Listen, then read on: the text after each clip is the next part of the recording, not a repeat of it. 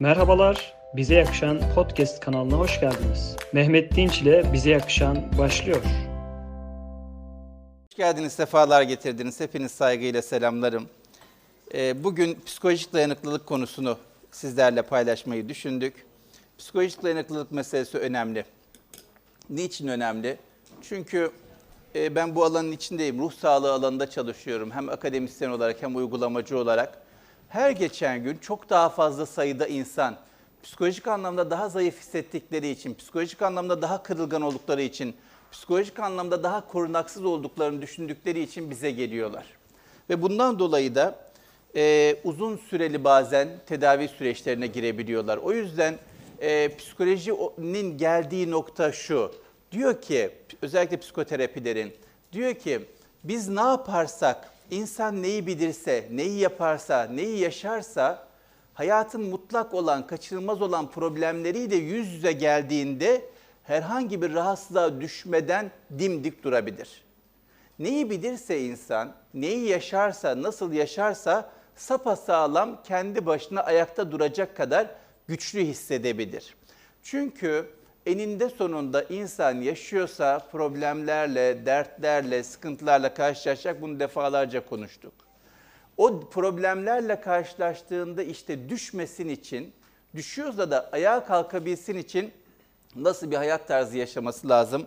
Onun üzerine e, psikolojide çalışıyor. Ben de yaklaşık 3-5 seneden beri çalışıyorum.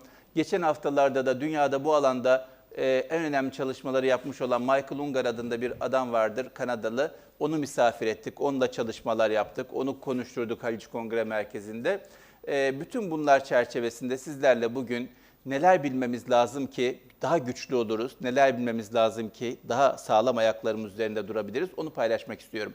Yalnız baştan söylemek istediğim bir şey var, o da şu. Bilmediğiniz hiçbir şey anlatmayacağım. Hepsini biliyorsunuz. Dolayısıyla ah bunu öğrendim hayatım değişti diyeceğiniz bir şey yok. Ama bütün bunları sizinle paylaşmaktaki amacım şu.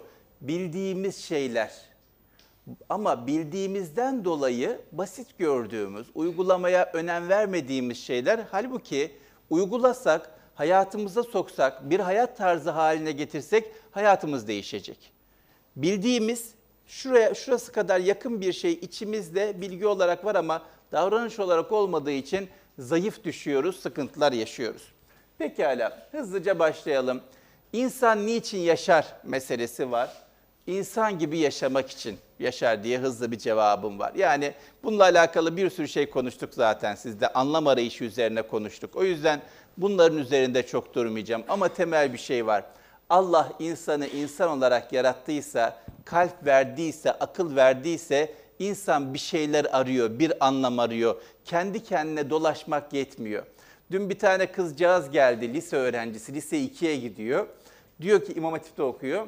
Diyor ki geçen senelerde diyor e, ateist oldum diyor. Sonra baktım ki yok çok anlamsız bir şey ateist olmak diyor. Sonra deist olmaya karar verdim diyor. Baktım ki o da bir yere gitmiyor diyor.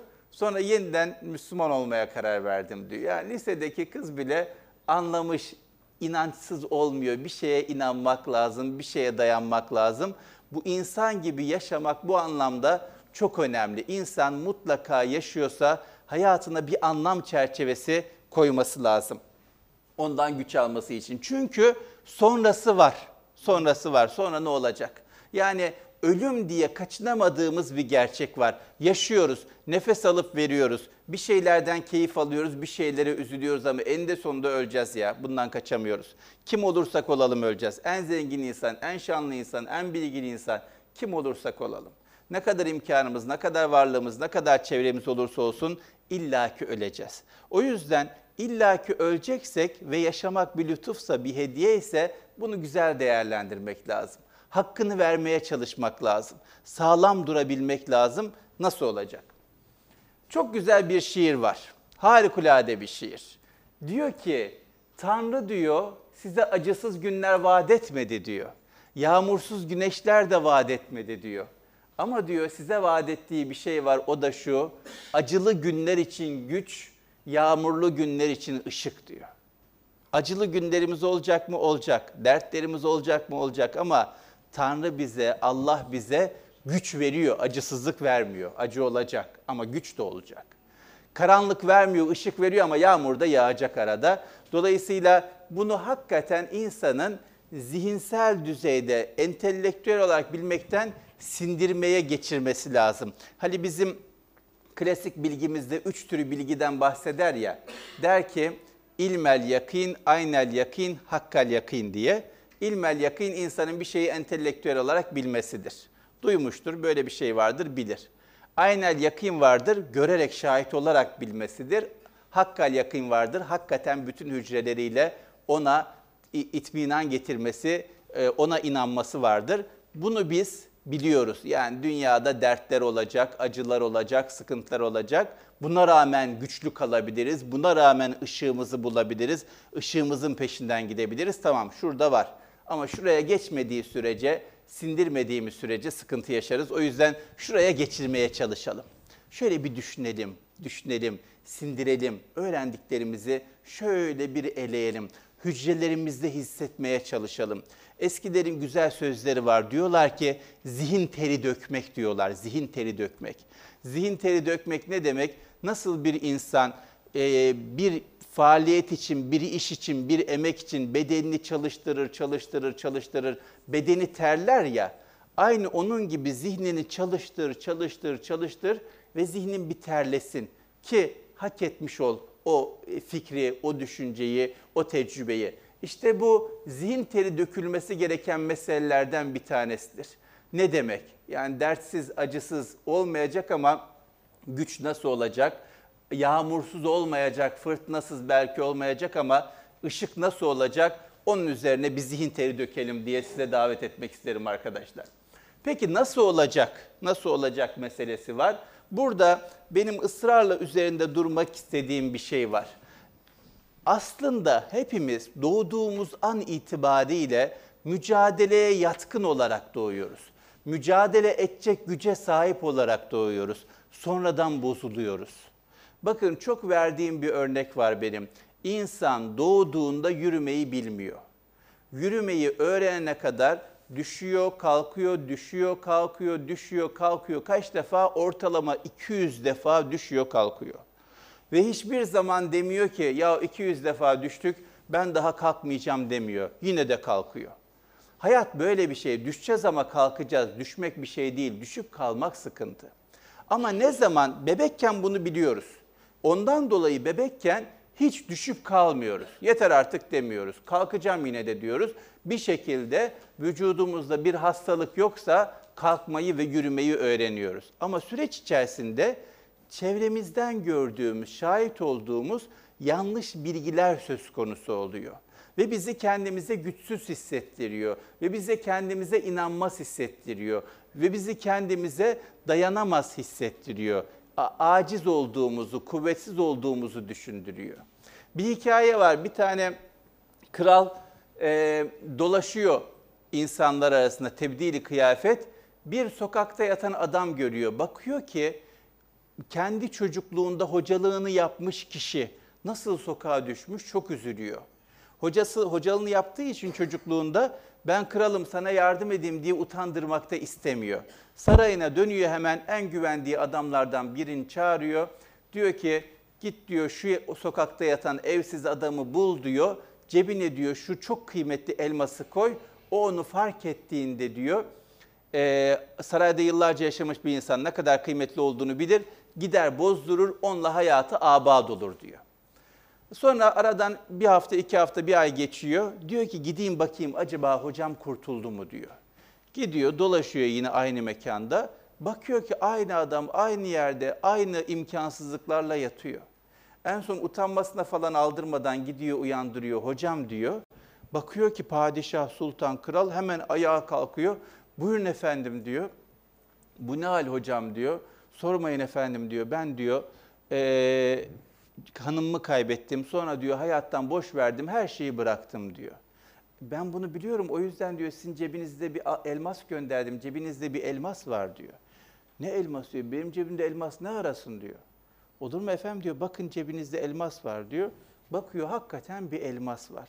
Ama padişah, kral söylemese seneler geçecek bakmayacak. Şurasında bütün sıkıntılarını çözecek şey. Çoğu zaman içimizde bütün sıkıntılarımızı çözecek şey. Kaybediyoruz, bulamıyoruz, aramıyoruz, ümidi kesiyoruz, kendimizden ümidi kesiyoruz. Psikoloji buna öğrenilmiş çaresizlik diyor. Öğrenilmiş çaresizlik. Çaresiz olmayı, imkansız olmayı, güçsüz olmayı öğreniyoruz. Halbuki değiliz efendim. Çaresiz değiliz, imkansız değiliz, güçsüz değiliz. Bir sürü çaremiz, bir sürü imkanımız, bir sürü gücümüz var. Ama ne oluyor? Genetiğimizi bozuyoruz. Bir şekilde yaşam tarzımızı değiştirdiğimiz için genetiğimizi bozuyoruz. Nasıl GDO'lu gıdalar, genetiği değiştirilmiş organizma denilen gıdalar insana zararlıysa, genetiği değiştirilmiş insan da insana zararlı. Buradan video gösterebiliyor muyuz Furkan Bey? Zorlamayayım gösteremiyorsak. Bir deneyelim. Ee, oradaki dosyalardan birinde tedavi diye bir video var. Bir bakabilirsiniz. Gösterebilirsek gösterelim. Gösteremiyorsak hiç problem yok. Burada tedavi diye bir videom var.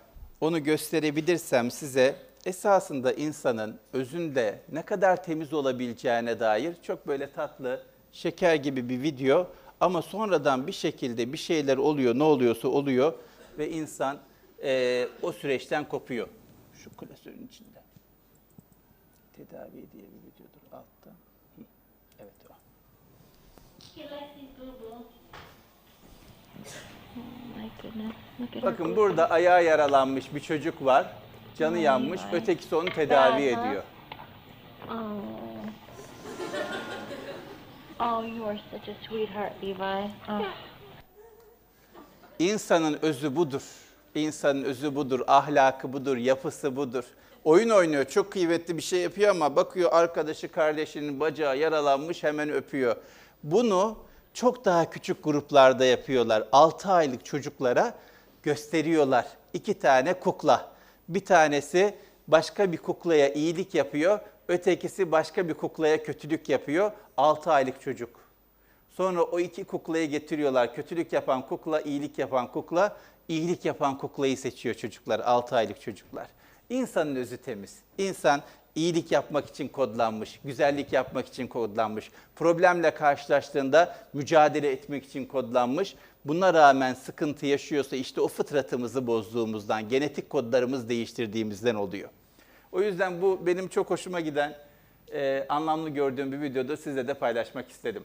Pekala, devam edelim.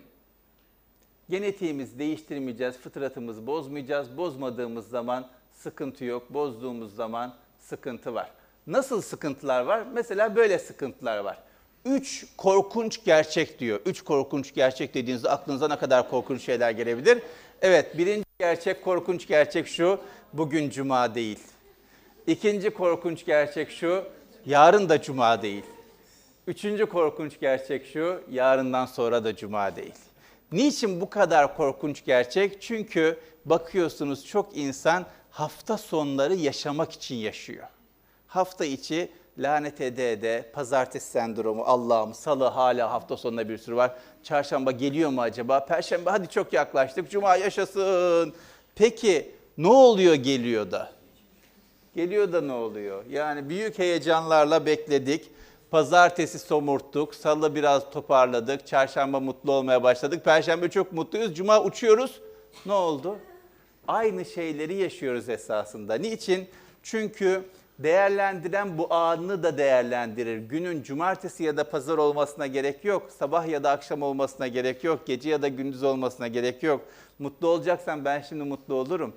İyi hissedeceksem şimdi iyi hissederim. Yeter ki işte o güzel tarafımı kirletmemiş olayım. O güzel tarafımı bozmamış olayım. Öbür türlü ne oluyor işte bakıyorsunuz insanlar bir yere gitmek için her şeyini feda ediyorlar. İşte ben gece gündüz çalışacağım, şöyle bir tatile çıkacağım. Çıkıyor, bir şey değişmiyor. Her şeyini feda ediyor şu makama gelmek için. Geliyor, bir şey değişmiyor. Her şeyini feda ediyor bir ev alabilmek için, bir araba alabilmek için alıyor, bir şey değişmiyor. Rasim Özdemir'in çok güzel bir e, ifadesi vardı Gül Yetiştiren Adam kitabında. Derdi ki o şeye sahip olabilmek için inanılmaz bir iştiyak duyuyorum ve her şey gözümün önünden gidiyor. Yeter ki o şeye sahip olayım. Sahip olduktan sonra oluplu olmamak arasında fark kalmıyor. Ha olmuş mu almamışım hiçbir kıymeti yok. Hakikaten öyle arkadaşlar. O yüzden şu içimizdeki enerjiyi bozmayalım. Nasıl bozuluyor? İşte hırslar oluyor. Hırslara sahip oluyoruz. Sonra gözümüz kararıyor ve bir sürü güzelliği ıskalayarak bir yerlere doğru dağılıyoruz. Dağılıyoruz. Dağıldığımızda da bir sürü şey kaybediyoruz ama kaybettiğimiz en önemli şey kendimiz. Kendimizi kaybediyoruz. O yüzden biraz kendimizi bulmamız lazım. Ee, sizin çok daha iyi, benden daha iyi anlayabileceğiniz bir örnek vermek istiyorum. Telefonda fabrika ayarlarına dön diye bir bölüm var. Biliyorsunuz değil mi? Heh, işte o ayarlara dönmemiz gerekiyor bizim. Doğduğumuz andaki güçlülüğe, temizliğe, gayrete, enerjiye, morale, inanca, dirence sahip olmamız gerekiyor. Fabrika ayarlarımız bizim sağlam ama sonrasında virüs falan giriyor. O virüsleri temizlemek için zaman zaman fabrika ayarlarına dönmemiz lazım. Yoksa böyle şeylerle de karşılaşabiliyoruz. Bakın sahibinden de bir ilan, sahibinden satılık insan evladı. Böyle bir ilan vermiş. Diyor ki yaşı 23 maddi sıkıntımdan dolayı satıyorum. E, Her konuda en az bir fikri ya da söyleyeceği bir şey vardır. Kırmızı Marlboro içer, 20'lik dişlerini yeni çıkardı. Üç öğün yemek yer.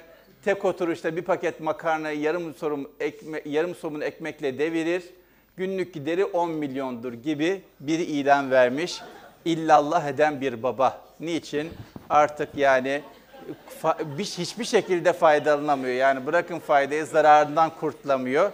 Böyle yaşamak da var.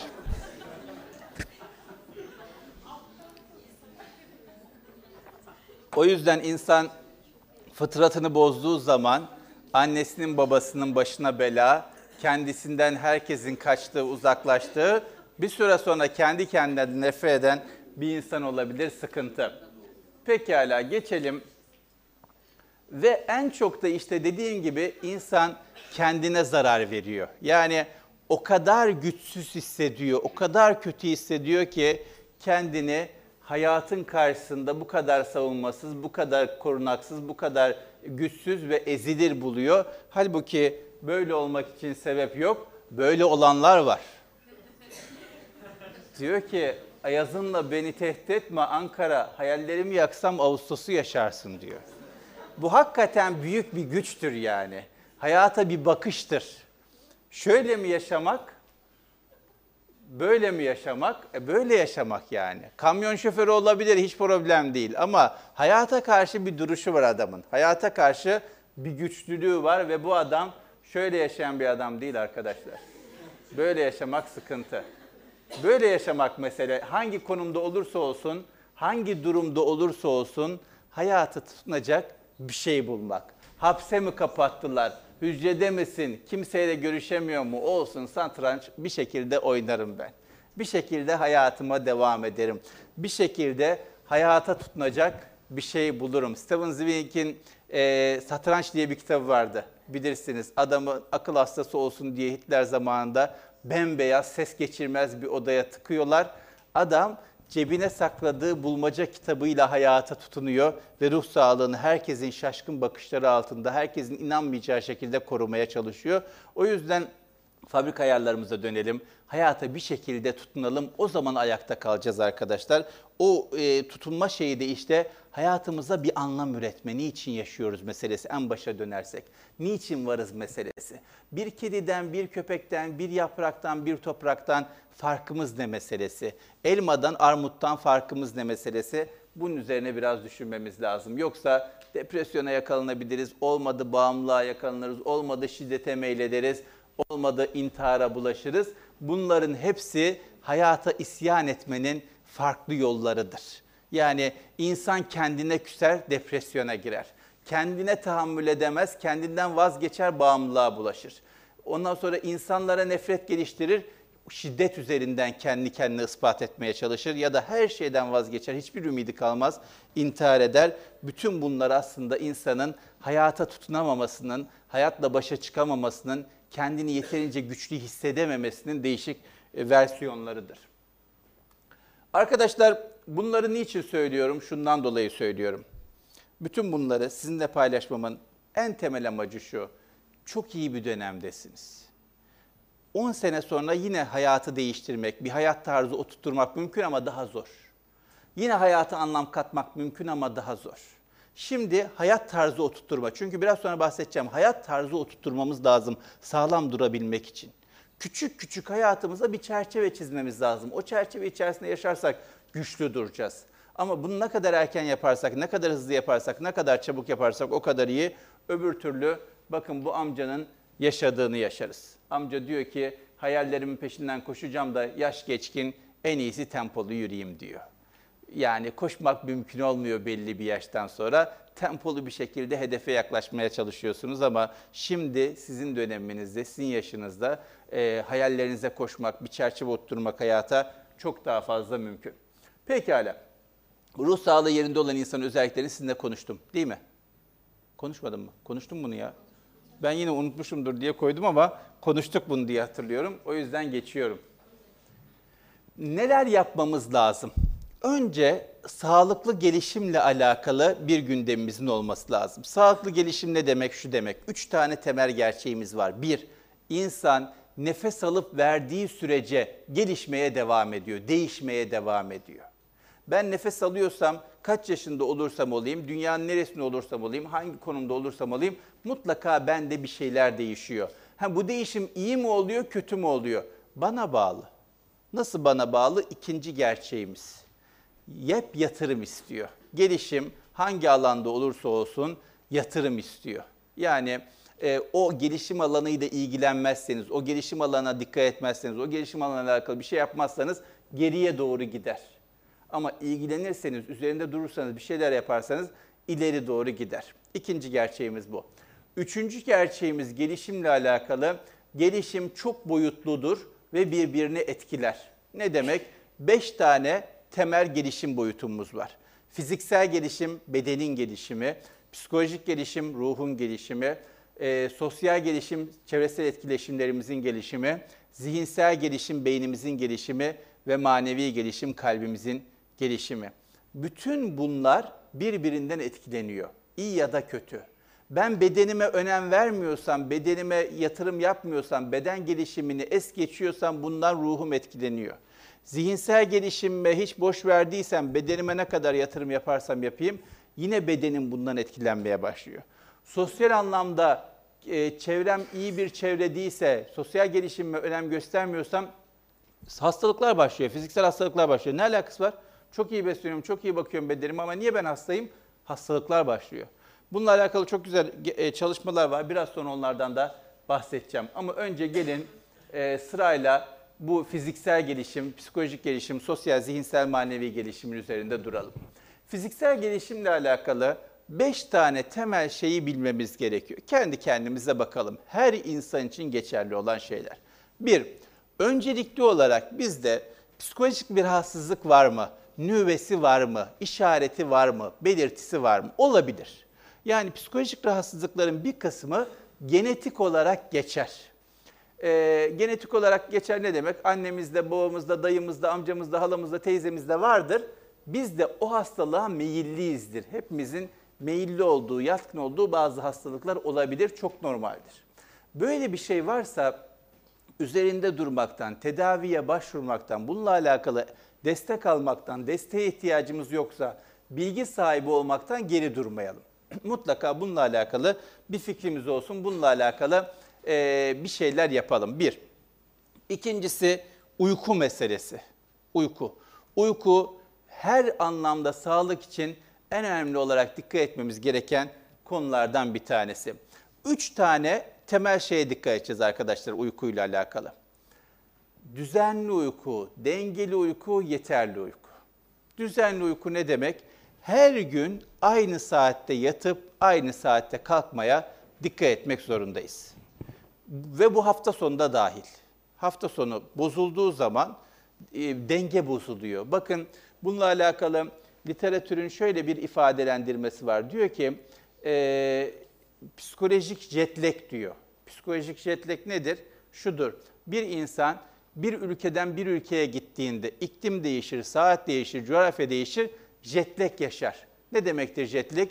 dikkatini toplamakta problem yaşar. Düşüncelerini kontrol etmekte, yoğunlaştırmakta sıkıntı yaşayabilir. Ya da durup dururken uykusu gelir, uyku uyuması gerektiği zaman da uyanır, uy- uyuyamaz bir türlü. Böyle bir dengesizlik hali yaşar. Şayet bir insan gece gündüz dengesini, yatma kalkma saati dengesini kurmadıysa ve hafta içi aynı saatte kalkıyor, 7'de kalkıyor, 8'de kalkıyor. Hafta sonu bir anda 10'da kalkıyorsa aynı başka bir ülkeye gitmiş insan gibi jet lag yaşar, şaşırır, dengesi kaybolur. O yüzden düzenli uyumak hafta sonunda dahil aynı saatte yatıp aynı saatte kalkmak zihin sağlığı açısından, beden sağlığı açısından çok önemli. İkincisi dengeli uyuma meselesi. Dengeli uyuma meselesi şu. Vücudun bir ritmi var. Uyumak istediği bir saat var. Uyursa faydalanacağı bir saat var. O da gece 10'dan itibaren başlıyor. Melatonin hormonu salgılamaya başlıyor ve sabaha karşı o melatonin hormonu salgılanması azalıyor. En kıymetli saatler ondan sonra gece saat 4'e 5'e kadar olan saatler. O saatte uyudunuz mu uykunuzun hayrını görüyorsunuz. Ama o saatte uyumadınız mı, o saatte ayakta oldunuz mu, gündüz uyudunuz mu, uykunuzun hayrını göremiyorsunuz, sıkıntılar oluyor. Nasıl sıkıntılar oluyor? Mesela vardiyalı çalışan işçilerle araştırma yapılmış. İki grup işçi alınıyor. Bir grup gece çalışıyor, gündüz uyuyor. Bir grup gündüz çalışıyor, gece uyuyor. Uyku saatleri eşit, yaptıkları iş eşit, aynı mahallede, benzer çevrede oturuyorlar, aynı maaşı alıyorlar ama psikolojik rahatsızlık oranları iki kat fark ediyor. Gece çalışanlar, gündüz uyuyanlar psikolojik hastalıklara çok daha meyilli. Tek fark ne? Gece çalışmaları, gündüz uyumalı. Aynı saat uyuyorlar fark etmez. Gündüz uykusuyla gece uykusu süre aynı olsa bile aynı değil. Etki anlamında, vücuda yarama anlamında aynı değil. Yine hemşirelerle alakalı yapılan çalışmalar var. Özellikle gece nöbeti tutan hemşirelerin göğüs kanserine çok daha fazla yakalandıklarını gösteren araştırmalar var. O yüzden gece vakitlice uyuma meselesi çok önemli. Bunu size söylediğim için çok üzgünüm. Çünkü üniversite öğrencisi gençleri biliyorum genelde 2'ye, 3'e, 4'e kadar uyumuyorlar. 5, 5'te yatıp 10'da, 12'de kalkan e, arkadaşlar var. Ben de çalışıyorum. Mesela diyorum ki sabah en erken senin için kaçtır diyorum bir danışanıma geçen. Böyle yaptı. 10 falan herhalde dedi. Yani ondan da emin değil. 11 de olabilir de hadi beni memnun etmek için biraz daha geriye çekiyor. Ona çekiyor. Sabah en erken onun için 10. Bir de falan kalkıyor düzenli. E, bu insan gençlikte bir şekilde devam eder ama bir süre sonra problemler patlamaya başlar. Sıkıntılar patlamaya başlar. O yüzden arkadaşlar dengeli uyuma meselesi çok önemli. Bir diğer mesele yeterli uyuma meselesi. yeterli uyuma meselesi nedir? Hepimizin uyuması gereken bir süre var her gün için. Ondan ne kadar kısarsak sağlığımızdan o kadar kısıyoruz demektir. Ee, bundan 30-40 sene önceye göre çocuklar da yetişkinler de her gün bir saat, bir buçuk saat kadar daha az uyuyorlarmış yapılan araştırmalara göre. Ee, herkesin uyku saati farklıdır. Şimdi bana soracaksınız ne kadar uyuyalım diye. Herkesin kilosuna göre, vücuduna göre, yapısına göre, yaptığı işe göre uyku saati fark eder ama bilmemiz gereken bir şey var. 6 saati hatta 7 saati düşmesi biraz sıkıntı. 8 saati de geçmesi biraz sıkıntı. O yüzden 6,5-8 saat arası bir süre uyumak gerekiyor her gün düzenli olarak. Ona da dikkat edersek uykuyla alakalı bayağı bir problemi çözmüş oluruz. Öbür türlü ne olur? Bakın burada yazmışlar. Ee, çok insan için doğru. Diyor ki benim diyor sabah rutinim diyor yatağımda uyandıktan sonra 10 dakika oturup ne kadar yorgun olduğumu düşünmekle geçiyor diyor. Ya daha yeni uyanmışsın ne yorgunluğu ama yorgun olarak kalkıyor. Bunu bazı arkadaşlarımız da yaşıyordur. Ben çok genç biliyorum sabah inanılmaz yorgun kalkıyorlar. Güne böyle başlıyorlar. Çok büyük yorgunlukla başlıyorlar. Buyurun.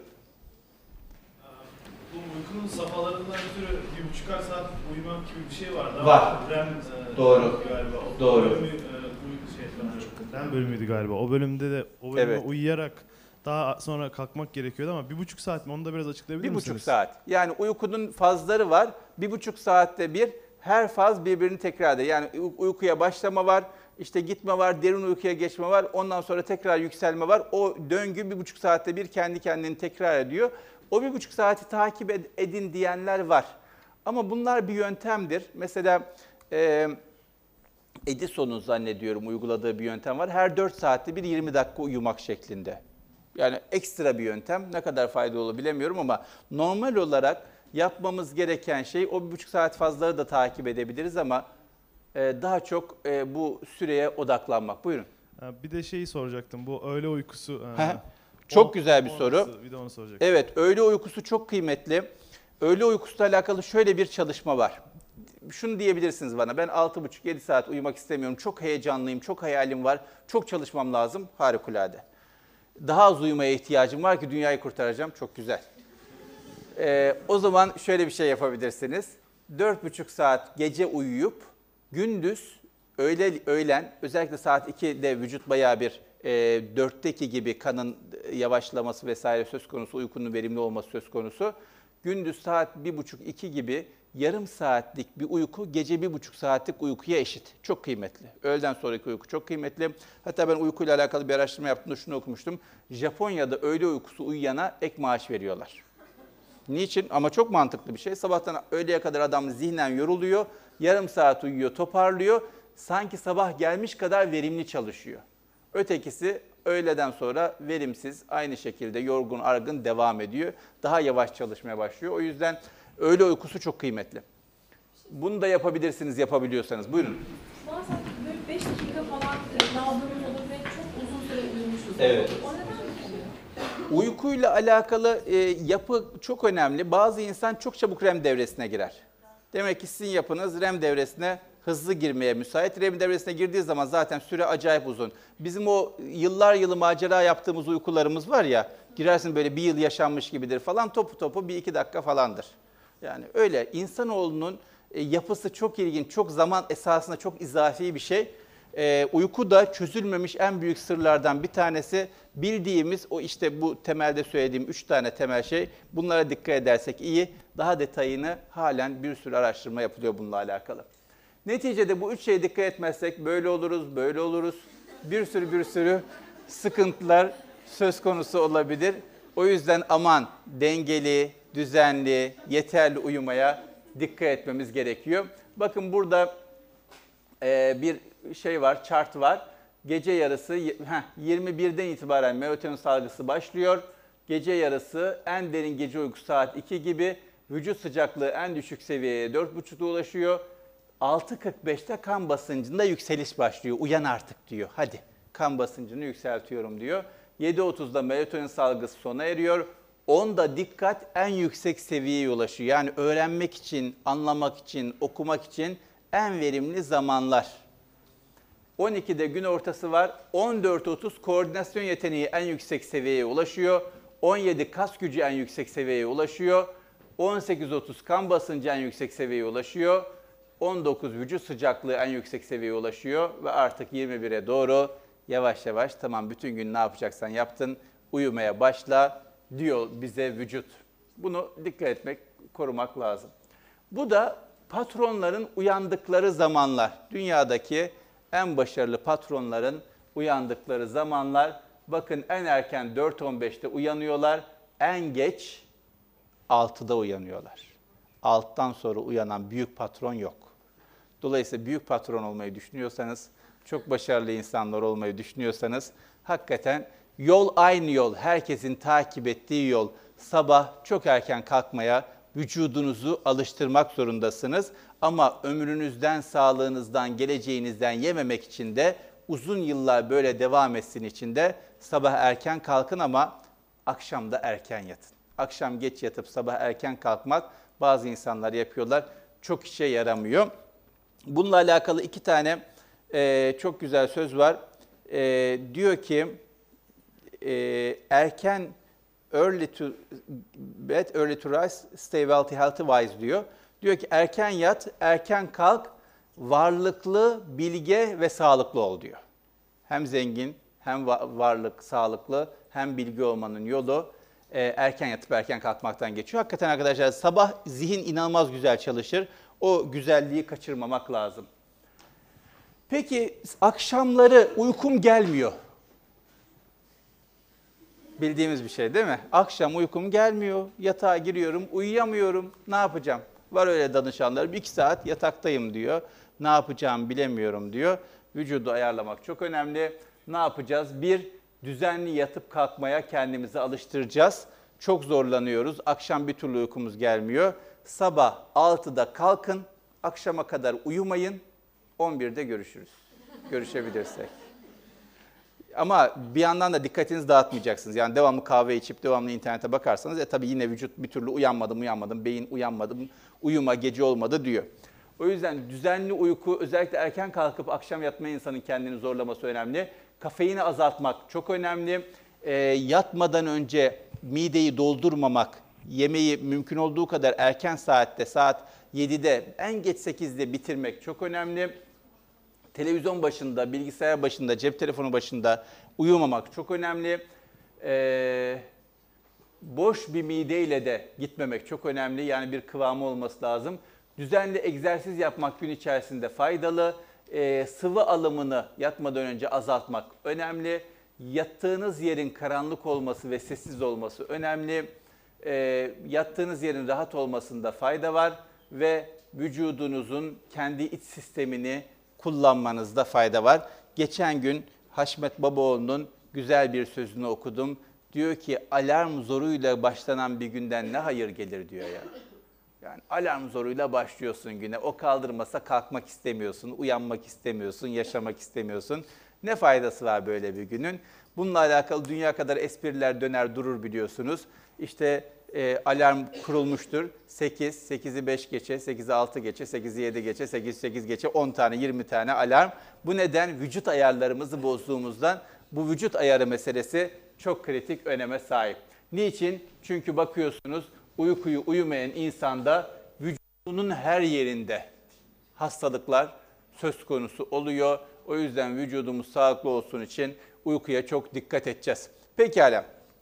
İkinci meselemiz, ikinci meselemiz yemek meselesi. Ne yiyoruz? Ne kadar yiyoruz? Nasıl yiyoruz? Çok önemli. Üç tane şey. Ne yiyoruz? Ne kadar yiyoruz? Ee, nasıl yiyoruz?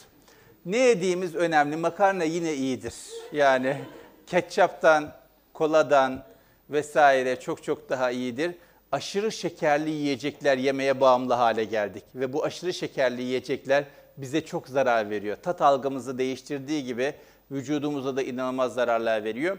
Ee, şeker hastalığıyla alakalı yapılan çalışmalar diyorlar ki 2050 yılına kadar dünyanın yarısı şeker hastası olabilir böyle giderse. Çok ciddi şeker tüketimi söz konusu.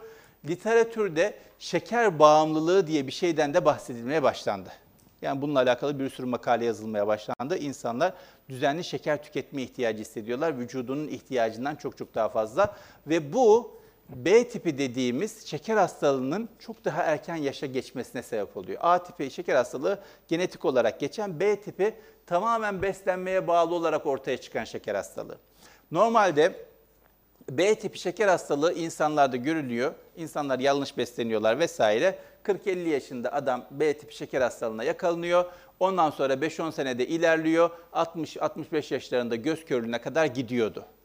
Geçen senelerde Avrupa'da 10 yaşında bir çocuk B tipi şeker hastalığına yakalandı. Genetik olarak hiçbir şey yok. Ama tamamen yanlış beslenmeden çok aşırı şekerli yiyecekler yemeye bağlı olarak bu çocukta B tipi şeker hastalığı görüldü ve bu çocuk 5-10 sene sonra e, belki gözlerini kaybedecek. Şeker hastalığı ilerliyor. Onu yavaşlatmak mümkün ama durdurmak mümkün değil. O yüzden çok ciddi olarak erkene doğru yaşlar gitmeye başladı. Ne yediğimiz çok önemli ve aşırı şekerli yiyecekler dürtü kontrolünü çok azaltıyor. Ne demek dürtü kontrolünü çok azaltıyor? Çok motiveyim, ders çalışmak istiyorum, hedeflerim var, ideallerim var, inancım tam, yapabileceğim, çalışamıyorum. Niye? Çünkü sadece karar vermek yetmiyor, sadece inanmak yetmiyor, sadece konsantre olmak yetmiyor. Dürtülerimi kontrol edemiyorum ben aşırı şekerli yiyecek tükettiğim zaman. Bedenim isyan ediyor, bedenim karşı geliyor buna. Ben bu tarafa çekiyorum kendimi, bedenim bu tarafa çekiyor ve bir süre sonra bedenim daha güçlü olabiliyor. Bedenime söz geçiremeye baş, geçiremeyebiliyorum veya yapmamam gereken yanlış alışkanlıklarım var.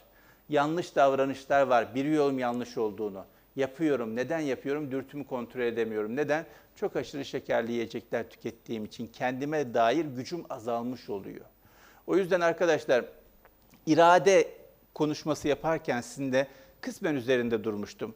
Çok aşırı şekerli yiyecekler, fast food tarzı yiyecekler. Çok aşırı şeker dediğimizde çaya atılan şekeri anlamayın sadece.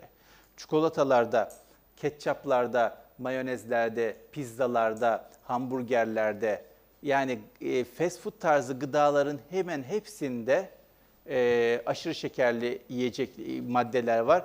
O yüzden bunlara bir limit getirmek zorundayız ki kendimize söz geçirmemiz daha mümkün olsun. O yüzden ne yediğimiz çok önemli. İngiltere'de yapılan bununla alakalı bir araştırma var. İki grup öğrenci alınıyor. Bir grup bir süre fast food besleniyor, bir grup sağlıklı besleniyor. Başka hiçbir fark yok. Saldırganlık yüzde 40 fark ediyor. Yüzde 40 saldırı, daha saldırgan, fast food tarzı beslenenler. Daha şiddet davranışı kullanıyorlar. Daha saldırgan bir ifade, sözler kullanmaya başlıyorlar. Bakıyorsunuz eşler arası ilişki, anne baba çocuk arasındaki ilişki, arkadaşlar arasındaki ilişki de bu anlamda bozulabiliyor. Buna dikkat etmek lazım ne yediğimiz. İçerisi sıcak mı? Evet mi hayır mı? Sadece ben hissetmiyorum sıcağı değil mi? Tamam. Böyle bir havalandırsak da kimse uyumasa. Ee, bir yiyecek bölümüne gel, yiyecek bölümünü konuşuyoruz. Birincisi ne yediğimiz, ikincisi ne kadar yediğimiz, ne kadar yediğimiz. Arkadaşlar çok güzel bir e, reklam seyretmiştim Avustralya'da. Şöyle bir reklamdı. Bir kadıncağız çantası var. Yürürken muz atıyor, elma atıyor, onu atıyor, bunu atıyor, atıyor, atıyor, atıyor. Bir süre sonra şöyle yürümeye başlıyor. Aynı midemize attığımız yemek de öyle. Bizi böyle böyle yürütmeye başlıyor. Hareket kabiliyetimizi azaltıyor. O yüzden acıkmadan mümkün olduğu kadar yememeye çalışmak lazım. Oturduğumuzda da mümkün olduğu kadar e, doymadan kalksak iyidir ama hadi doyduğumuzda kalkalım, şişince kalkmayalım, patlayınca kalkmayalım. Maalesef özellikle beylerde kendinden biliyorum. Arkadaşlarımızla buluştuğumuzda ipin ucunu kaçırabiliyoruz. Arkadaşlarımızla buluştuğumuzda sadece yemek için buluşmayalım, sohbet etmek için, fikir alışverişinde buluşmak için, bulunmak için de buluşalım. Yemek üzerine buluştuğumuz, hep yemek ikram ettiğimiz zaman sıkıntı. Ne kadar yediğimiz önemli çünkü obezite en önemli tehlikelerden bir tanesi. Yine bir istatistik var bakın çok ilginç. Diyor ki dünyada fazla yemekten dolayı problem yaşayan insan sayısı yemek bulamadığından dolayı problem yaşayan insan sayısından çok daha fazla diyor. İstatistik. Çok yemekten inanılmaz ciddi sıkıntı var. Her gün, bakın bu da ilginç bir istatistik. Her gün dünyada 12 milyar insana yetecek kadar yemek yap- yapılıyor her gün. Pastanesi, lokantası, fırını vesaire bütün dünyada yapılan yemek 12 milyar insana yetecek kadar yemek. Ama bakıyorsunuz halen 2 milyar insan açlık sınırında. Demek ki diğer 4 milyar insan çok fazla tüketiyor. Çok fazla tüketiyor. O yüzden buna dikkat etmemiz lazım. 3, 3 bu da çok önemli bir şey. Nasıl yiyoruz meselesi. Nasıl yiyoruz? Ee, bununla alakalı bir kitabın adı vardı. Harikulade bir isim. Diyor ki kitabın adı dişiniz, e, mideniz dişiniz değildir diyor. Mideniz dişiniz değil. Ne demek? Dişinin yapacağı işi midene yaptırma. Dişinle yeteri kadar çiğne, midenin onu sindirirken problem yaşamasına gerek kalmasın. Maalesef özellikle yurtta kalan arkadaşlarımız varsa, en azından bizim zamanımızda öyleydi. Yurtta insan hızlı yemeye alışıyor. Çünkü hızlı yemezseniz yemeğin sonu gidiyor, az yemiş oluyorsunuz falan. Ee, hızlı yemeye alıştığınız zaman onu değiştirmek zor oluyor. Halbuki hızlı yediğiniz zaman beyin doyduğunu doyduktan sonra anlıyor. Ve doyduğunu anladığında çok geçmiş oluyor, mide dolmuş taşmış oluyor. Ama ne kadar yavaş yerseniz çünkü insanın yemeye başlamasıyla beyne verilen sinyal arasında bir süre vardır. O sinyal o kadar yerine oturmuş olur. Ama hızlı yerseniz bir, vücudun sindirmesi zor olur. O size kilo olarak geri döner. İki, beyniniz algıladığında doyduğunuzu geç kalmış olursunuz. O yüzden de ihtiyacınızdan fazla yemiş olursunuz. O yüzden mümkün olduğu kadar çok çiğnemeye ve yavaş yemeye dikkat etmemiz gerekiyor. Bu da bir diğer mesele. Üçüncü mesele spor meselesi. Fiziksel gelişim konuşuyoruz arkadaşlar. Uykudan bahsettik, yemekten bahsettik, spor meselesi var. Vücut hareket istiyor arkadaşlar. Hareket etmek zorundayız. Hareket etmediğimiz zaman ciddi problem var. Özellikle oturmakla alakalı çok ciddi hastalıklarımız var. E, sitting is new smoking diye bir söz vardı. Diyor ki oturmak yeni sigara bağımlılığı gibi bir şey. Sigara bağımlılığı gibi insanlar oturuyorlar. Ortalama oturduğumuz süre şehir hayatında yaşayan bir insan için söylüyorum. 9,5-10 saati buluyormuş bir günde. 9,5-10 saatimiz oturarak geçiyor. Uyuduğumuz süreden daha fazla. Bu bizim kasımıza, vücudumuza, psikolojimize, her şeyimize zarar. O yüzden arkadaşlar günlük olarak düzenli yürümeye dikkat etmemiz lazım. Geçen bir arkadaş anlattı. Dedi ki minibüse bindim dedi. Bir lise öğrencisi geldi. Dedi ki abi 50 kuruşum var beni götürür müsün? Ben dedim ki ben üstünü tamamlarım verdim bir buçuk lirayı dedi. Ondan sonra tamamladık. Çocuk mahcup olmadı utanmasın diye dedi. Ona da bakmıyorum dedi. Çocuk bindikten 3 dakika sonra köşede ineceğim dedi dedi. Ve indi dedi. Çok kısa bir mesafe esasında. Ama o çok kısa mesafede yürümeyip minibüsçüden abi idare et bizi falan demeyi tercih ediyor. Niye tercih ediyorsun? Sağlığın var yürü ya. Ne kadar yürüsek o kadar kar. İstanbul yürümek için çok keyifli bir yer değil farkındayım. Ee, özellikle şehrin içi ama yürüyecek çok güzel yerlerimiz de var. Harikulade korular var, harikulade sahiller var. Ama günlük hayatımızda arkadaşlar hareket, egzersiz, yürüme rutinini koymak zorundayız. Niçin? Bir sürü bir sürü sağlık problemi var. Onlardan bahsetmeyeceğim. Sadece şundan bahsedeceğim. Bakın bir insan yemek yediğinde, beslendiğinde vücut gıdayı ikiye ayırıyor. Bir bölümünü faydalı olan kısmını enerji olarak kullanmak için kenara koyuyor. Faydası olan kısmını posa olarak vücuttan atıyor. Şöyle bir soru sorsam size. Vücut faydası olan posa olan kısmı vücudundan atamasa, tuvalete gidemese o insan rahat rahat oturup ders çalışabilir mi? Çok anlayışlı, sabırlı, nazik bir insan olabilir mi? Anlatılan herhangi bir şeye dikkatini verip dinleyebilir mi? Geleceği kariyeriyle alakalı planlar yapabilir mi? Hiçbirini yapamaz. O adamın bir derdi vardır. Çok acil bir şekilde o ihtiyacı gidermek durumundadır. Vücudundan onu atmak durumundadır. İhtiyaçtır bu, temel ihtiyaçtır. Posa için bu geçerli. Enerji için de geçerli arkadaşlar. Enerji için de geçerli. Yani enerjiyi vücut bir kenara koyuyor, onu vücudundan at diyor. Bunu ben sakladım, kullan bunu diyor. Kullan. Kullanmadığımız zaman vücut rahatsız oluyor. Bir şekilde onu çıkarması lazım. Ya faydalı bir şekilde çıkaracak spor vesaireyle ya zararlı bir şekilde çıkaracak. Arkadaşlar özellikle gençlerde, üniversite öğrencisi gençlerde, lise öğrencisi gençlerde bu enerjinin sağlıklı bir şekilde boşaltılamamasına bağlı olarak ortaya çıkan başka türlü hem ahlaki hem fiziksel hastalıklar fazlalaşmaya başladı. Üstü kapalı geçtim. Haberiniz olsun. Ne yapacağız? Hareket edeceğiz. Çok önemli. Bu hastalıklardan kurtulmak için. Pekala. Geçiyorum. Bir de ergenlik dönemi meselesi var. Dönemin meseleleri bakın. Ne dedik? Başta fiziksel gelişimle alakalı 5 tane şeyi bileceğiz. Birincisi psikopatoloji, uyku, beslenme, spor. İşte beslenme, yemek. Ee, dönemin soruları. Dönemin soruları şu. İnsan ergenlik dönemi yaşar. Ergenlik dönemi hayata hazırlanmak için önemli bir dönemdir. Bu dönemde üç tane temel soru sorar. Birincisi ergenlik döneminde birçok şey değişir. Bu değişimin başında ben ben normal miyim der. Ve normalliğini çevresine göre belirler. Arkadaşları nasılsa onlar gibi davranmaya, neyi seviyorsa onu sevmeye, neyi giyiyorsa onu giymeye başlar. İkinci döneminde ergenliğin ortalarında ben kimim der. Nasıl bir insanım? Yeteneğimle, kabiliyetimle, ne yapacağım vesaire gibi kendini tanımaya çalışır. Boyuna posunu değerlendirir. Süslenmeye başlar. Aynada devamlı kendini kontrol eder. Vücuduna bakar. İşte boyum kısa mı? Kaslarım olmuş mu? Saçlarım güzel mi? Falan bunları düşünür.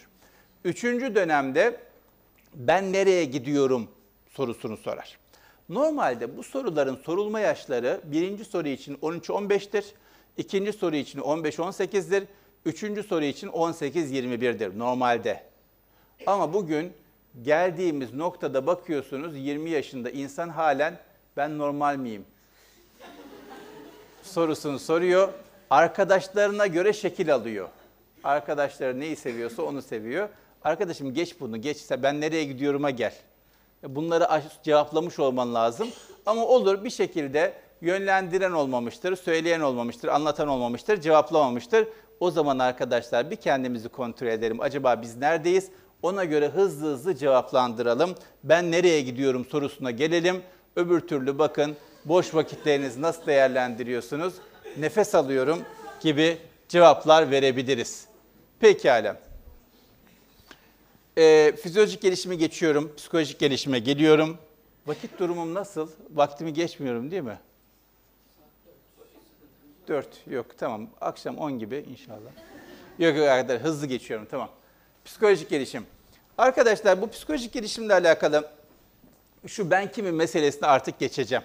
Geçeyim mi? Bunu anladık mı? Ben her seferinde anlatıyorum bunu çok önemli olduğu için. Ama bu olmadan psikolojik gelişime başlayamayız. Bu olmadan hiçbir noktaya gelemeyiz. Biz kimiz? Artımız ne? Eksimiz ne? Sevdiğimiz ne? Sevmediğimiz ne? Nasıl bir insanız? Ne yapabiliriz? Ne yapamayız? Bunu bilmemiz lazım. Ondan sonra da şu ifade gücünü kazanmak lazım. Yani duygumu, düşüncemi, ihtiyacımı ifade edebilecek kabiliyete e, ulaşmam lazım. Bir insan işinde problem yaşıyorsa, evinde eşiyle problem yaşıyorsa, anne babasıyla problem yaşıyorsa genelde bundan yaşıyor. Bir duygusu var ifade etmeyi bilmiyor. Ya kırıyor ya söylemiyor, kendine saklıyor, kendisi kırılıyor. Bir ihtiyacı var ifade etmeyi bilmiyor. Bir düşüncesi var ifade etmeyi bilmiyor. O yüzden arkadaşlar şu ifade etme becerisini ne kadar kazanabilirsek psikolojik olarak o kadar gelişmiş bir insan oluruz. Bunun üzerinde inşallah başka bir gün dururuz. Bir de anı kaçırmama meselesi var psikolojik gelişim anlamında. Bakın bir sürü insan hangisi mutlu? Bu. Hangisi doğru bir şey yapıyor? Bu. Ötekiler başkaları için bir şeyler biriktiriyorlar. Bu teyzeciğim kendisi yaşıyor. Kendimiz yaşamaya dikkat etmemiz lazım. Ama bunu yapabilmek için de şu şunları geçmek lazım. Kendimi bileceğim, kimseye ispat etmeme gerek kalmayacak. Kabul edeceğim, seveceğim, uyum sağlayacağım, beğeneceğim. Bunlar olmadığı zaman ona resim biriktir, buna gittiğin yerleri göster, ona hava at, şuna kendini ispatla. Çok uzun işler arkadaşlar. Ve emin olun hiç de olmuyor yani. En insanları etkileyeceğini düşündüğünüz olay size en çok utandıran şey olabiliyor. O yüzden bu da önemli bir mesele. Bu irade kahraman rehber Refik'ten size bahsettim. Hatırlıyorsunuz. O yüzden geçiyorum ama bu da psikolojik gelişim anlamında çok önemli. Duygu ifadelerinden bahsettim. Bahsettim. Bu da psikolojik gelişim anlamında önemli. Geçiyorum. Sosyal gelişim. Sosyal gelişim çok önemli. Sosyal gelişim. So psikolojik gelişimle alakalı sorusu olan var mı? Yok, harikulade. Ee, sosyal gelişime geldim. Sosyal gelişim şu. İnsan, insan içte yaratılmış. İnsanla beraber yaşıyoruz arkadaşlar. Yalnız münzevi hayat yaşayan insan çok fazla yok, mümkün değil. Çok sağlıklı kalamıyorlar. O insanla yaşayacağız, insan içinde yaşayacağız. Nasıl yaşayacağız? İlişkilerimiz nasıl olacak? Etrafımızda kimler olacak? Kaç tane insan olacak? Arkadaşlar her insanın sosyal gelişimi fark ettiği için sayı kişiye göre değişir. Bazı insan 100 bin kişi idare eder, bazı insan 10 kişi idare edemez. Mesele şudur ama temelde bir yakın çevremiz olacak. Yani düzenli ve derinlikli ilişki kurduğumuz bir grup olacak. O grup 5 kişi mi olur, 25 kişi mi olur? O size kalmış. Kabiliyetinize bakar. Ama e, bu iyi bir şey, kötü bir şey de değil. İhtiyaca göre değişir yani. 5 kişi çok güzel ihtiyacı karşılar. Öteki adam 25 kişi ihtiyacını karşılayamaz. Mesele burada ihtiyacı nedir? İhtiyaç ne? Düzenli ilişki, derinlikli ilişki. Yani yakın çevremle ben derinlikli ilişki kurabileceğim. Bir derdim olduğunda derdimi anlatabileceğim. Bir ihtiyacım olduğunda destek alabileceğim, yardım alabileceğim. Varlığı bana iyi gelen insan olacak. Düzen, yakın, düzenli bir şekilde yakın çevremde. Uzak çevremde de ayda bir karşılaştığım, hayatımda ilk defa karşılaştığım, çok irtibatım olmayan insanlara kendimi ifade edebileceğim. Herkes beni yanlış anlıyor. Bir problem var, herkes de değil ama bu. Yani bu adam şey yapmış ya Temel Kıbrıs'a gitmiş. Ee, Kıbrıs'a biliyorsunuz şeyler, direksiyonlar sağ şerit. Bu geçmiş sol şeritten gidiyor. Polis radyosu yayın yapıyor. Diyor ki bir sürücü yanlış şeritten gidiyor dikkat edin diyor. Diyor ki ne birisi hepsi hepsi diyor. Şimdi herkes yanlış yapıyor, kimse beni anlamıyor, bu dünya güvenilmez olmuş falan filan varsa artık bizde bir problem olabilir. Bir kendimize bakalım. O yüzden uzak çevremizde de kendimizi ifade edebilecek gücümüzün olması lazım. Bir diğer mesele arkadaşlar, bu da çok önemli. Etrafımızda kendimizden büyük insanlar olsun. Maalesef bu dönemin en büyük sıkıntılarından bir tanesi gençlerin hayat tarzı öğrenebilecekleri, ölçü alabilecekleri, faydalanabilecekleri, tavsiye alabilecekleri, destek alabilecekleri, fikir alabilecekleri büyüklerin olmaması etraflarında. Babalara sormuyoruz ilişkimiz limoni. Anne, ne- anne ne anlar zaten? E kime soracağız? Kime soracağız biz? Neyi öğreneceğiz? Nereden öğreneceğiz? Kimden öğreneceğiz? Dayı uzakta, amcayla küsüz falan filan derken bir şekilde büyükler etrafımızdan kayboldu. Bakın Amerika'da yapılmış bir araştırma var bununla alakalı. E, bundan 30-40 sene önce bir çocuk büyürken etrafında ortalama 25-30 tane yetişkinle büyüyormuş. Onlardan oturmayı, kalkmayı, ilişki kurmayı, nerede nasıl konuşulacağını öğreniyorlarmış. Şimdi öğrenemiyoruz. Niye? Büyükler kayboldu etrafımızdan. O yüzden muhakkak etrafınızda sizden büyük yetişkinler olsun, onlarla irtibat kurun, gidin, gelin, ziyaret edin, konuşun, öğrenin. Hiçbir şey yapmazsanız yanında oturun. Nasıl oturduğuna, nasıl konuştuğuna, nasıl irtibat kurduğuna bakın. Bana bu son senelerde, son 3-4 seneden beri e, üniversite öğrencileri geliyor sosyal fobi şikayetiyle. Sosyal fobi, nasıl sosyal fobi? Bakıyorum bir tane, iki tane, üç tane değil bir sürü insan sosyal fobide geliyor. Şikayet şu diyor ki ben diyor sosyal fobiyim diyor. Nasıl yaşıyorsun? Nasıl konuşacağımı, konuşmayı nasıl başlatacağımı, nasıl sürdüreceğimi bilmiyorum diyor. Buraya geldim bana öğretin diyor. Ya bunun bir kuralı yok ki yani şunu konuşursun, şunu şunu sorarsın. Böyle bir şey yok. Süreç içerisinde iletişim kendini e, bulur, dil kendini bulur. Ama o iletişimi, ilişkiyi görmemiş. Geçen bir tane danışanım diyor ki, ben diyor arkadaşımla diyor, çok sevdiğim bir arkadaşım var diyor. Eminönü'nden Kadıköy'e beraber gitmek istemiyorum diyor. 20 dakika ne konuşacağım onunla diyor. Hakikaten yani ne konuşacağım diyor. Bir tek bilgisayar hakkında konuşabilirim. O da bilgisayarı sevmiyor diyor. Bu sıkıntı, bu iletişim eksikliği, o iletişim nasıl kuruluru öğrenememe bunu biz büyüklerden öğreneceğiz. Nasıl oturulur, nasıl kalkılır, nasıl konuşulur, nelerden bahsedilir. Büyüklerde ne numaralar var. Her şeyin hayırlısı mesela. Yani acayip sihirli bir cümledir. Sıkıştılar mı her şeyin hayırlısı derler yani falan. Böyle e, iletişimle alakalı çok öğreneceğimiz, ilişkiyle, kültürle alakalı çok öğreneceğimiz şeyler var. Arkadaşlar ne olur etrafınızda birkaç büyük olsun görüştüğünüz düzenli anne babanız haricinde. Akranlarınız önemli. Kimlerle beraberseniz öyle davranacaksınız. Öyle yaşayacaksınız. Bir de şöyle bir şey var. Ee, eskiler çok güzel sözler söylemişler. Bir tanesi diyor ki hal saridir diyor. Hal hale geçer. Yanındaki adamın şimdi ayna nöron diyor psikoloji. Ayna nöron ne? Yanındaki adamın beyninden etkileniyorsun. Ha, duygu dünyasına etkileniyorsun. Düşünce dünyasına etkileniyorsun. O nasıl davranıyorsa sen de öyle davranmaya başlıyorsun. O yüzden ümitsiz bir adam var. Aman uzak dursun ben. Heyecansız. Aman kaybol. Ee, karamsar, güvensiz. Çok seviyorum ama. Uzaktan sevelim. Çok yakınımıza gelmesin. Çünkü bizi olumsuz etkiler. Bununla alakalı dünya kadar size sosyal psikoloji video anlattım değil mi? Asansör deneyini falan anlattım yani bunları biliyoruz. Bir diğer mesele arkadaşlar yine bu dönemde az gördüğümüz bir şey küçüklerle irtibatımız yok. Vermiyoruz. Yani vakit kaybı görüyoruz kendimizden küçüklerle konuşmayı, eğleşmeyi, vakit geçirmeyi. Halbuki önemli. Üniversiteye gidiyorsak lise liseye giden bir insanın elinden tutalım. Bir insana rehberlik yapalım. Bir insana faydalı olalım. Bir insana bir şey anlatalım. Bununla alakalı şimdi çok güzel sosyal faaliyetler var. Zumbara var. Biliyor musunuz Zumbara'yı? Zumbara var mesela. Ee, internetten üye oluyorsunuz. İnsanlara ders anlatıyorsunuz ücretsiz. Zumbara'da pu- puan birikiyor, iyilik puanı birikiyor falan. Buna benzer bir sürü faaliyetler var. Yani insanlara ne olur kendimizden küçüklere faydalı olalım. Mevlevilerin şöyle bir sema tarzı vardır. Kolumu da oynatamıyorum ki.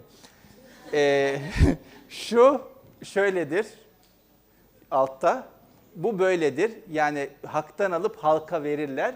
Biz şunu şöyle modifiye edebiliriz. Büyüklerden alalım, küçüklerimize verelim. Ne kadar bu anlamda alışveriş yaparsak o kadar bizde bilgi birikir, tecrübe birikir, irfan birikir. İrfan çok önemli bir şeydir. Dedemin bir sözü var, ticaret için söylüyordu. Al, al beşe, sat beşe yine kalır sana bir şey diye. e, yine ne olsa bir şey dönüyorsa faydalıdır. Bilgi anlamında da böyle. Büyüklerden al, aynen anlat, yine bir şey öğrenirsin o anlatmaktan dolayı. O yüzden sosyal ilişki anlamında arkadaşlar mutlaka büyüklerimiz olacak, akranlarımıza dikkat edeceğiz. Küçüklerimiz de etrafımızda ilişki içerisinde olduğumuz insanlar olacak. Yoksa ne olur? Bakın canım kendim diye kendine övgüler düzen insanlar ya da bakın bu da güzeldir. Bakar mısınız diyor. Bakar niye bakmasın diyor. Ne oluyor ya diyor. Çok yalnızım diyor. Yani irtibat kurması lazım bir şekilde. Başka bir tanesi böyle bir şeyler yapmış. Ne yapsın insan yok. Ve babalık nasıl bir şey, annelik nasıl bir şey, eşlik nasıl bir şey öğrenemiyor biliyorlar. Yani bunlar kitapla öğrenilmiyor, hayatla öğreniliyor. Ama maalesef abimiz öğrenememiş. Ve arkadaşlar bakın Mevlana'nın sosyal gelişimle alakalı güzel bir sözü var. Onu da sizinle paylaşmak isterim. Derdimiz var, sıkıntımız var. Ne yapacağız? Bakın Mevlana diyor ki dertli bir insanın dertli insan içi duman dolu bir odaya benzer. Onu dinlemek o odaya bir pencere açmak gibidir. Derdin çaresine ilk yol ne? Onu dinlemek. Kime anlatacağız? Sevdiğimiz, bizim için kıymetli, önemli bir insan anlatacağız.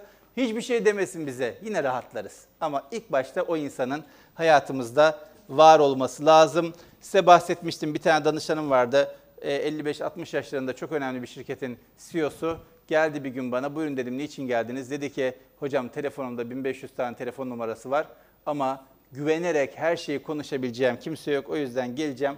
Ben her hafta size hayatımı anlatacağım dedi. Kimseye güvenemiyorum çünkü her şeyi anlatmak için. Bu sıkıntı. O yüzden arkadaşlar etrafımızda sosyal anlamda derinlikli ilişki kurabileceğimiz büyüklerimiz, akranlarımız, küçüklerimiz olmazsa zihnimiz ne kadar gelişmiş olursa olsun, bedenimiz ne kadar sağlıklı olursa olsun hasta oluruz, problemler yaşarız. Psikolojik anlamda zayıf oluruz. Bu çok önemli. Pekala. Geçmeye çalışıyorum. Heh, evet, zihinsel gelişime geldik arkadaşlar. Zihinsel gelişim. Takip edebiliyor musun bilmiyorum. Fiziksel gelişimi anlattım, psikolojik gelişimi anlattım, sosyal gelişimi anlattım. Zihinsel gelişim var. Zihinsel gelişimin ilk adımı bilgiyi sevme. Bilgiyi seveceğiz. Çok güzel bir söz var. Diyor ki öğrenme kapasitesi verilmiş bir hediyedir. Zeka insana verilmiş bir hediyedir. Öğrenme becerisi bir beceridir. Geliştirilmesi gereken, öğrenebilmek geliştirilmesi gereken bir beceridir. Öğrenmeye olan istekte seçimdir diyor. Yani bu bilgiyi sevme meselesi seçim meselesidir. Bilgiyi sevmeyi seçerseniz hayatınız boyu çok ilerlemeniz mümkün. Bir diğer mesele faydalı ve doğru bilgi kaynaklarına yönelme meselesi. Bu da önemli. Ee, sırf bir fotoğrafla beraber yazılmış diye bir yazı internette okuduğunuz her şeye inanmayın. Abraham Lincoln demiş diye uyduruyor yok öyle bir şey. Ama böyle çok şey görüyoruz. Hatta geçen birisi Mevlana adına bir hesap açmış. Diyor ki e, benim adıma çok yalan söz söyleniyor. Bunlara itibar etmeyin diyor. Altta Necip Fazıl adına açılmış bir şey var Twitter hesabı. Bana da aynısını yapıyorlar diyor. İnanmayın diyor. E, faydalı ve doğru bilgi kaynakları önemli. Maalesef gereksiz bilginin, faydasız bilginin çok fazla yayıldığı bir dönemdeyiz. Bunun üzerinde durmuştum. Vizyon TL'deki bir videoyu size göstermiştim. O yüzden daha fazla durmayacağım. Bilgiyi kullanma ahlakına sahip olmak çok önemli. Bakın çok güzel bir söz var. Diyor ki eğitim, bilgi daha zeki canavarlar yapar insan diyor. Ahlak yoksa bilginin ahlakı ciddi sıkıntı var. Bilginin ahlakı nedir? İki tanedir. Bir, bildiğinizi yapmak. Biliyorum burada duruyor. Hiçbir işe yaramıyor. Hiç sohbet ederken ha o da ben de duymuştum onu çok faydalıymış falan diyorum ama hiç faydasından ben faydalanmıyorum. Bu bilgiyi ahlaksızca kullanmak demek. İki, onu insanlık namına fayda için, insanlara fayda için kullanmak ya da kendime fayda için kullanmak, kimseye zarar için kullanmak. Bu iki bilgi ahlakı olmazsa o bilgi insana, insanda olmasa daha iyi yani. Hiç olmazsa dersiniz ki bilmiyordum dersiniz. Biliyorsan nasıl bilmiyorum diyeceksin. Biliyorsun yani. Mesela şimdi uykuyla alakalı meseleyi söyledim arkadaşlar. Yani bundan sonra dörtte falan yatan bilmiyorum demesin biliyordunuz yani. Peki geçiyorum.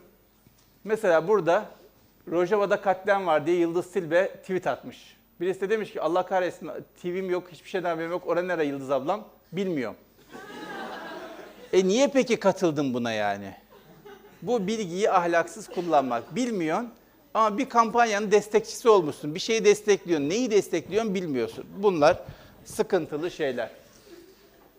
Pekala geçiyorum. Okumak önemli arkadaşlar. Okumak derken ama ne olur ben daha önce de size bahsetmeye çalıştım. İlla kitaptan okuyacağız diye bakmayalım. Gökyüzünü okumaya çalışalım. Toprağı okumaya çalışalım. Böceği okumaya çalışalım. Yaprağı okumaya çalışalım. insanı okumaya çalışalım. Bakın şu kolum benim çatladı. Ee, böyle iki haftadan beri böyle geziniyorum. Ve hayatım bayağı daraldı. Şunu gördüm, şunu fark ettim bu kolumuzun içinde acayip kaslar var ve her biri başka bir işe yarıyor. Ben mesela bazı hareketleri çok rahat yapabiliyorum, bazı hareketleri yaparken yamuluyorum. Çok benzer hareketler gibi. Mesela çok özür dileyerek söylüyorum. Tırnakları keserken şunları kesmekte hiç problem yaşamıyorum. Şunu keserken problem yaşıyorum. Aynı el şu parmağı kesen kas başka ve o beni zorluyor. İnsanoğlu acayip bir makina. Düşünmek lazım üzerine nasıl çalışıyoruz? Sistem nasıl işliyor? Vücutluğumuzda okunacak çok şey var. Gökyüzünde okunacak çok şey var. Yeryüzünde okunacak çok şey var. İnsanlar arası ilişkilerde okunacak çok şey var. Yeter ki okuma gözüyle bakalım. Atlas dergisinin güzel bir sloganı vardı. Daha önce söylemiştim size. Her zaman keşfetmek için bak diyor. Keşfedecek o kadar çok şey var ki yeter ki o göze sahip olalım. O yüzden okumak çok önemli. Kainatı okumak, görmek, düşünmek, bu okuduklarımız, gördüklerimiz üzerinden düşünmek ve bütün bunlara ihtiyaç hissetmek çok önemli. Öbür türlü bakın arkadaşlar ya böyle insanlar oluruz ya şöyle insanlar oluruz. Yani seyret seyret seyret zihinde hiçbir şey yok. Halbuki gerek yok buna. Okuyalım, görelim, düşünelim, zihnimiz dop dolu olsun. Bilgi kanallarını doğru kullanmak var. Doğru bilgi kaynaklarından istifade etmek önemli. Yani şu şu resmi şöyle gösterip askeri zalim, şöyle gösterip askeri kahraman ilan etmek mümkün ya da tam bir şekilde göstermek mümkün. Farklı farklı gösteriyorlar e, insanlar. Zihni temiz tutmak çok önemli. Reddetme diye bir video seyrettirdim mi size? İki tane çocuk konuşuyor. Seyrettireyim. Reddetme diye bir video var. Zihni temiz tutmak çok önemli. Şunu kastediyorum. Ne geliyor gözümüze, kulağımıza zihnimizi şekillendiriyor, etkiliyor. O yüzden zararlı, faydasız, kötü mesaj veren şeylerden mümkün olduğu kadar kendimizi korumamız, onlara kendimizi kapatmamız lazım. Bakın şimdi bir video seyrettireceğim size. Video 30 saniye sürüyor. Bir dizinin eskilerde yayınlanmış bir komedi dizisinden bir 30 saniye. 30 saniyede insanları güldürmek için yapmışlar ama kaç tane mesaj veriyor, kaç tane kabul var? Reddetme. Reddetmenin nazik yolu falan gibi bir şey. Video diye bir şey vardır. En altta olabilir. Geldi. Koş. Biz de seninle dans edelim mi Alican? Şimdi biz seninle dans edersek ne olacak biliyor musun? Sen büyük ihtimalle benden çok hoşlanacaksın. Hatta aşık olacaksın. Sonra mecburen birbirimizin çocukluk aşkı olacağız. Sonra beraber büyüyeceğiz, aynı okullara gideceğiz. Hiç ayrılmayacağız. İyice büyüyünce de zorla evlendirecekler bizi. Sonra sen şişman olacaksın. Tabii ben gibi kalacağım. Zamanla seni beğenmemeye başlayacağım. Ve haliyle gözüm başka kızlara kayacak. Sonra senden boşanıp o genç kızlardan biriyle evleneceğim. Sen üzüleceksin, ağlayacaksın, bir ton tatsızlık çıkacak. O yüzden şimdi benimle dans edip de boş yere yapma kendini güzelim. Ya bakın 30 saniyede Tamam. kaç tane mesaj verdi? Ve bu mesajların hangisi doğru? Hiçbiri doğru değil. Hanımefendiler evlenecekler, şişmanlayacaklar, adamın gözü başkalarına kayacak. İşte bunları seyredersek, bunlara inanırsak, bunları kabul edersek doğru olabilir. Bunu kabul etmemek lazım. Yani bakıyorsunuz Anadolu'da halen eşleri çok ağır hastalıklara yakalanmış ama ona sabırla bakan, onu sabırla işleyen bir sürü bir sürü eş var. Ama burada ne diyor? Şişmanladın, gözün başkasına kayacak, genç kızlarla eğleneceğim, sen perişan olacaksın, üzüleceksin ve bu doğru bir şeymiş gibi keyifle, güldürerek anlatılıyor. Burada tabii ilk başta şaka olarak anlaşılıyor. İkinci kez seyrettiğinizde olabilir mi? Üçüncü kez aa oluyor falan sanki. Beş kere, on kere seyredince toplumsal gerçeklik olarak karşımıza çıkmaya başlar. Bizim hassasiyetimiz azalır. Biz de bunu doğru diye kabul etmeye başlarız. O yüzden kabul etmemek çok önemli. Yanlışı görmemeye, duymamaya, e, zihnimize almamaya çalışmak çok önemli. Çünkü bir süre sonra o yanlış doğru haline gelebiliyor. Psikolojide buna mere exposure effect diyorlar. Bir şeye maruz kaldıkça onu doğru olarak kabul etmeye, sevmeye başlıyorsunuz. Bu anlamda zihni temiz tutmak çok önemli. Son olarak manevi gelişim var. Manevi gelişim çok önemli. Manevi gelişim derken arkadaşlar şunu kastediyorum. Belli kavramlarımız var. Bakın şu anda en büyük sıkıntılarımızdan bir tanesi maneviyat dendiğinde aklımıza hep şekillerin, davranışların gelmesi. Belli bir tarzın, tipin gelmesi. Bütün bunları silin. Maneviyat dendiğinde aklımıza gelmesi gereken bizim manevi dünyamızın, gönül dünyamızın temelini oluşturacak kavramlar. O kavramlar olmadığı zaman kaç kat çıkarsanız çıkın onlar yıkılıyor. O yüzden o kavramları oluşturmadan hiç ahlakımız var, doğru insanız, güzel insanız iddiasında bulunmak mümkün değil. Ama o kavramlar olduktan sonra zaten güzel insan olmak için, iyi davranmak için ekstra bir enerji sarf etmenize gerek yok. Nedir bu kavramlar? Mesela kanaat diye bir kelimemiz var bizim, kanaat. Kanaat bitmez hazinedir diyor eskiler. Ne demek kanaat bitmez hazinedir? Kanaat ne anlama geliyor? Ben hayatıma nasıl sokarım kanaati? Mesela tevekkül diye bir kavramımız var, tevekkül. Ne demek tevekkül? Hayatıma nasıl sokarım tevekkül kelimesini? Mesela bereket diye bir kavramımız var bizim, bereket. Ne demek bereket? Berekete inanan bir insan hiç hırsızlık yapar mı? Berekete inanan bir insan haset sahibi olur mu? Kıskançlık sahibi olur mu? Başkasının kuyusunu kazar mı? Hırslı olur mu? Veya kanaate inanan bir insan başkasının ayağını kaydırır mı? Ya da tevekküle inanan bir insan kaygı problemi yaşar mı? Bunlar olduğu zaman, oturduğu zaman hiç problem yaşamayız. Ama bunlar olmadığı zaman, kanaat olmadığı zaman, vefa olmadığı zaman, teşekkür olmadığı zaman, tevekkül olmadığı zaman, tefekkür olmadığı zaman, bu kavramlar kaybolduğu zaman arkadaşlar ben iyilik yapıyorum, 5 lira para veriyorum, kendi kendimizi kandırıyoruz arkadaşlar. Bakıyorsunuz görmeden, dokunmadan iyilik yapmaya da alışık. İnternet üzerinden bağış yapıyoruz, cep telefonundan bağış yapıyoruz falan. İyi insan oluyoruz. Olmuyoruz arkadaşlar. Olmuyoruz. Sonra bakıyoruz en kötü, en karanlık taraflarımıza yenilmeye başlıyoruz. En yanlış işleri en ummadığımız zamanda yapar hale geliyoruz. Kendimizi kontrol etmekte zorluk çekiyoruz. Kalbimizi kontrol etmekte zorluk çekiyoruz. Beğenmediğimiz kötü insanlar gibi hissetmeye başlıyoruz. Kıskanmaya başlıyoruz. Kötülük istemeye başlıyoruz. Kötülük yapmaya başlıyoruz. Kötülüğü sevmeye başlıyoruz. Bunlar olmasın için işte ne kadar kaybettiğimiz kavram varsa yeniden bir düşünmeye çalışalım. Ahlaki değer anlamında hangi kavramlar benim bina temelimde olsun? Cömertlik ne demek? Hakikaten ne demek? Tasarruf ne demek? Hakikaten ne demek? Tevekkül. İşte bütün bu kavramlar arkadaşlar ne kadar liste yapabilirsek, ne kadar yazabilirsek, ne kadar bu listenin üzerinden kendi kendimizi kontrol edebilirsek o kadar ahlaki gelişimimiz sapasağlam olacak.